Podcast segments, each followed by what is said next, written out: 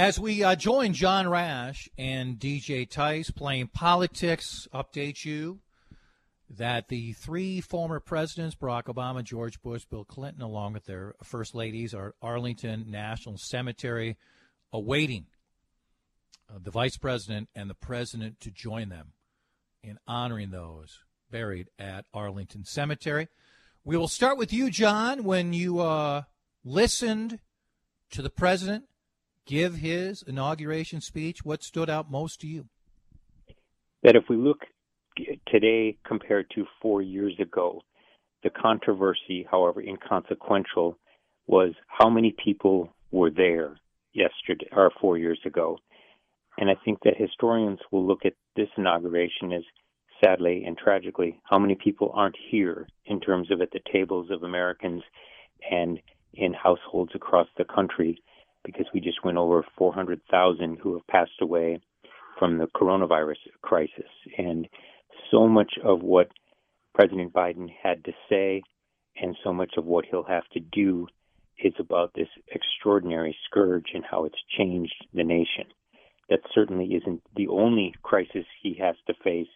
And indeed, his international inbox, his domestic one, is overflowing, unlike almost any president in many of our lifetime. But I think that job one will be that. He certainly acknowledged that. And that was the overhang to everything that has been happening throughout the last year, culminating in today's inauguration. Doug, how about you? Well, I certainly think uh, it's true that the the uh, pandemic is going to be job one, and uh, you know is consuming a lot of energy. Today, of course, is a you know a day for pageantry and platitudes, uh, and we got plenty of both. Uh, it's a celebration of freedom, as John Kennedy called it, and a day for uh, good wishes all around. I, I think there has uh, been as much of that as there can be. This transition of power is about as bitter uh, as any in certainly in modern American history, maybe ever.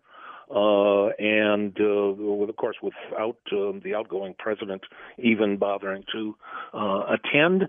Uh, but the theme of uh, the speech was certainly unity uh, and trying to bring America together. I'm not sure there was an, as much conciliation in it as as there might have been, but um, uh, that certainly was a, a, theme that was struck in another of the major challenges uh, for President Biden going forward. And I, I, think we all need to hope that he can have some success. So let me stay with that. Uh, Doug, you first on the speech. To me, it was fairly typical Joe Biden throughout his career. Unity.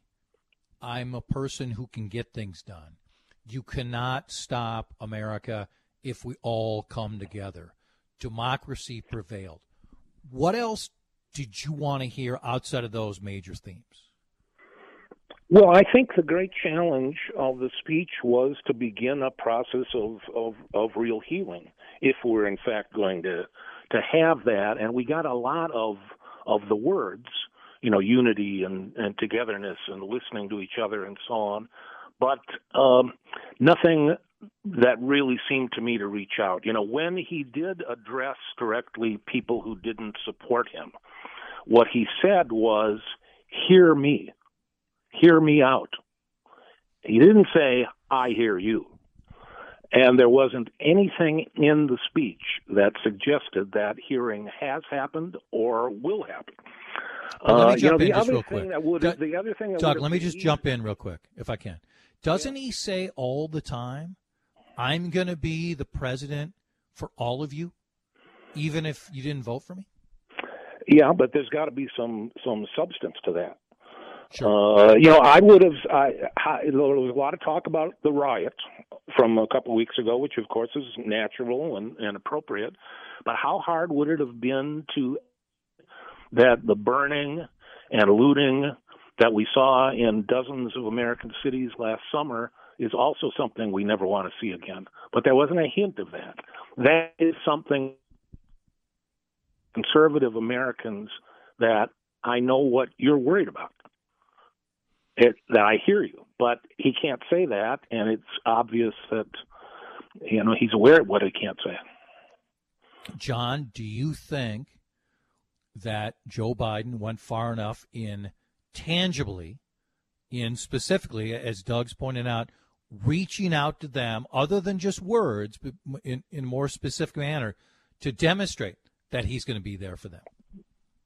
Well, I think one of the things that he did effectively in terms of reaching out is he reached back to his congressional career and mentioned his years in the Senate, the relationships that he has clearly are something that means a lot to him and may mean a lot to those even on the other side of the aisle who are still serving in the House and the Senate.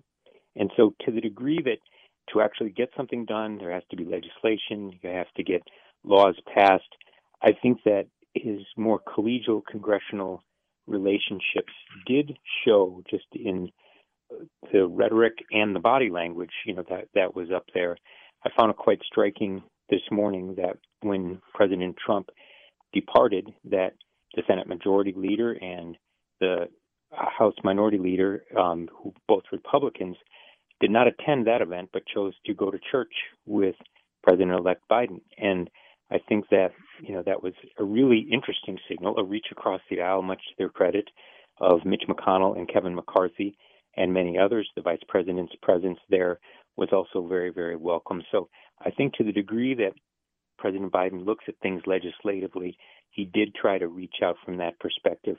Clearly, as DJ correctly points out, he needs to continue to sound off on this theme and to reach across and to truly listen. And I think that'll make him a more effective president. Let's pause right here. Continue the uh, dialogue between DJ Tice, John Rash, right here on WCCO as we continue with playing politics. I want to talk about uh, what's taking place at your house, your condo. I mentioned tomorrow night, right around zero, staying that way for a day or so before it warms up even when it warms up, let's be honest, in winter, you still want a furnace that is working all the time. You want a company you can rely on, and you want to pay attention when it's the best time to purchase a new uh, furnace, right? Or air conditioner. How old is that furnace? 8, 10, 12 years? Well, my friends at K&S Heating Air have a great deal right now. Maybe the deal of the year. They will install a new high efficiency Lennox furnace for just 2200 and $95. Why? They know this is a slower time. They know we're still in the middle of a pandemic, so they work with Lennox. How do they pull this off? By partnering the Lennox furnace with the matching air conditioner, and you get the furnace for $2,295. Don't miss out. To get all the details, you can call them 952 697 4328 or visit them online, ksheating.com. It's 150. That is the Lindus construction time check. Time to say goodbye to ice dams and drafty homes for good. We've had so much happening the last couple months. Two weeks ago, the insurrectionists seeking out the vice president and others. We've had the uh, president protest in the election. We have Joe Biden, who's been a part of Washington, D.C. since 1972.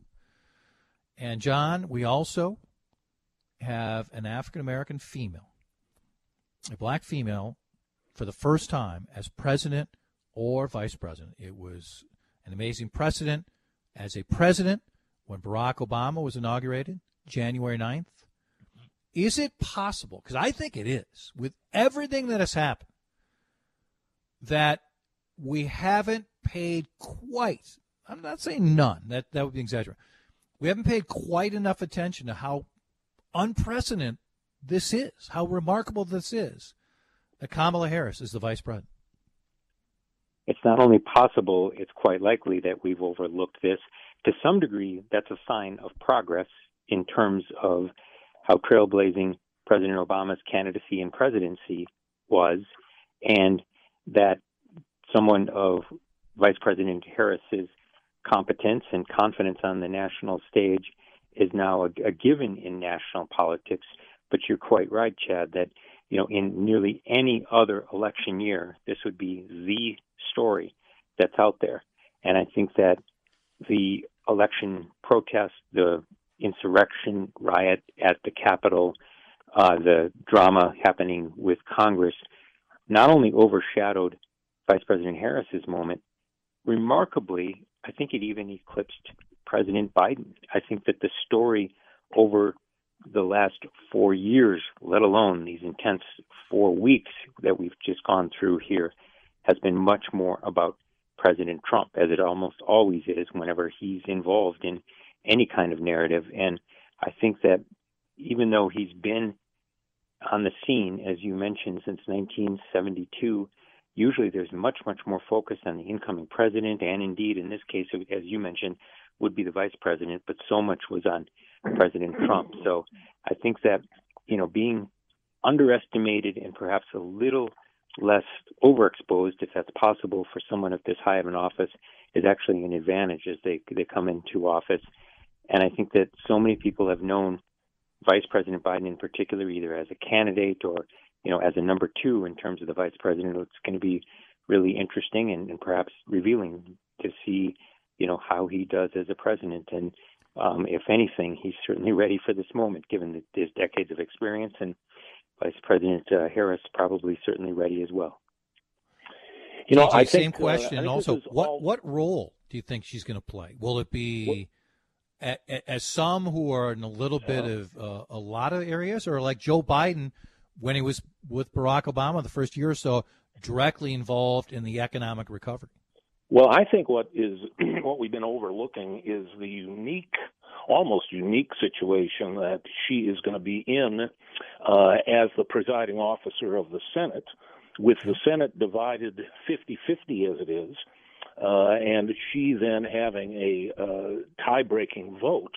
And uh, you know she could be a real player and policymaker uh, vice presidents, this is about the only actual power that they have, discretionary power in their own hands.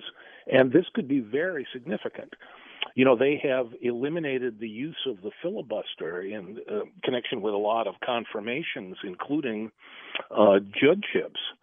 Uh, and, you know, she could very easily become a voice that has to be listened to on those nominations because without her vote, they may not be able to confirm a lot of people. And if she's not getting the you know kind of progressive say that she wants, you know they may they may have to uh, negotiate with her, and it, she doesn't have to take instructions from Biden. This is an independent power of the vice presidency, and I don't know that we've ever had a situation quite like this before. About 40 seconds each, and then I just have a hard break. Uh, DJ, you first. What will we What will we hear from Donald Trump for the next month? Oh God, um, I can't imagine that he's going to be able to stay quiet for you know more than a, a, a couple of days. Uh, but you know, he some of his outlets have, of course, uh, shut him down. But I imagine we'll start to get rumblings of you know what his future plans are, whether it's media plans or uh, or political plans. You know, I think that his uh, his limelight habit is pretty strong. He won't be able to stay out. John, I think in order to talk to the American people, he's going to need to talk to the press, which is clearly something he does not want to do. It's why he so misses the unfiltered megaphone of social media. And so I think he's going to continue to lie low for at least a bit. And part of it is he certainly will begin to talk much more as he finally finds a defense team for the eventual impeachment trial. Then we'll hear more from him about that specific issue. Excellent, gentlemen. Thank you so much. Look forward to it next week. Thank you. Take care, John. DJ Tice and John Rash with excellent insight. We should say, too, uh, yesterday the three of us were adamant that Donald Trump would not leave a note for Joe Biden. The reports are out there that Donald Trump did leave a note for his uh, replacement. Text me. What do you think will happen with Donald Trump over the next month? I still think he's going to be on TV very soon. Um, he obviously his platforms are different. I can't imagine what he's looking at right now at Mar-a-Lago with the power he's had. What do you think will happen with the former president? Send me a text 651 989 9226. CBS and Adam up next.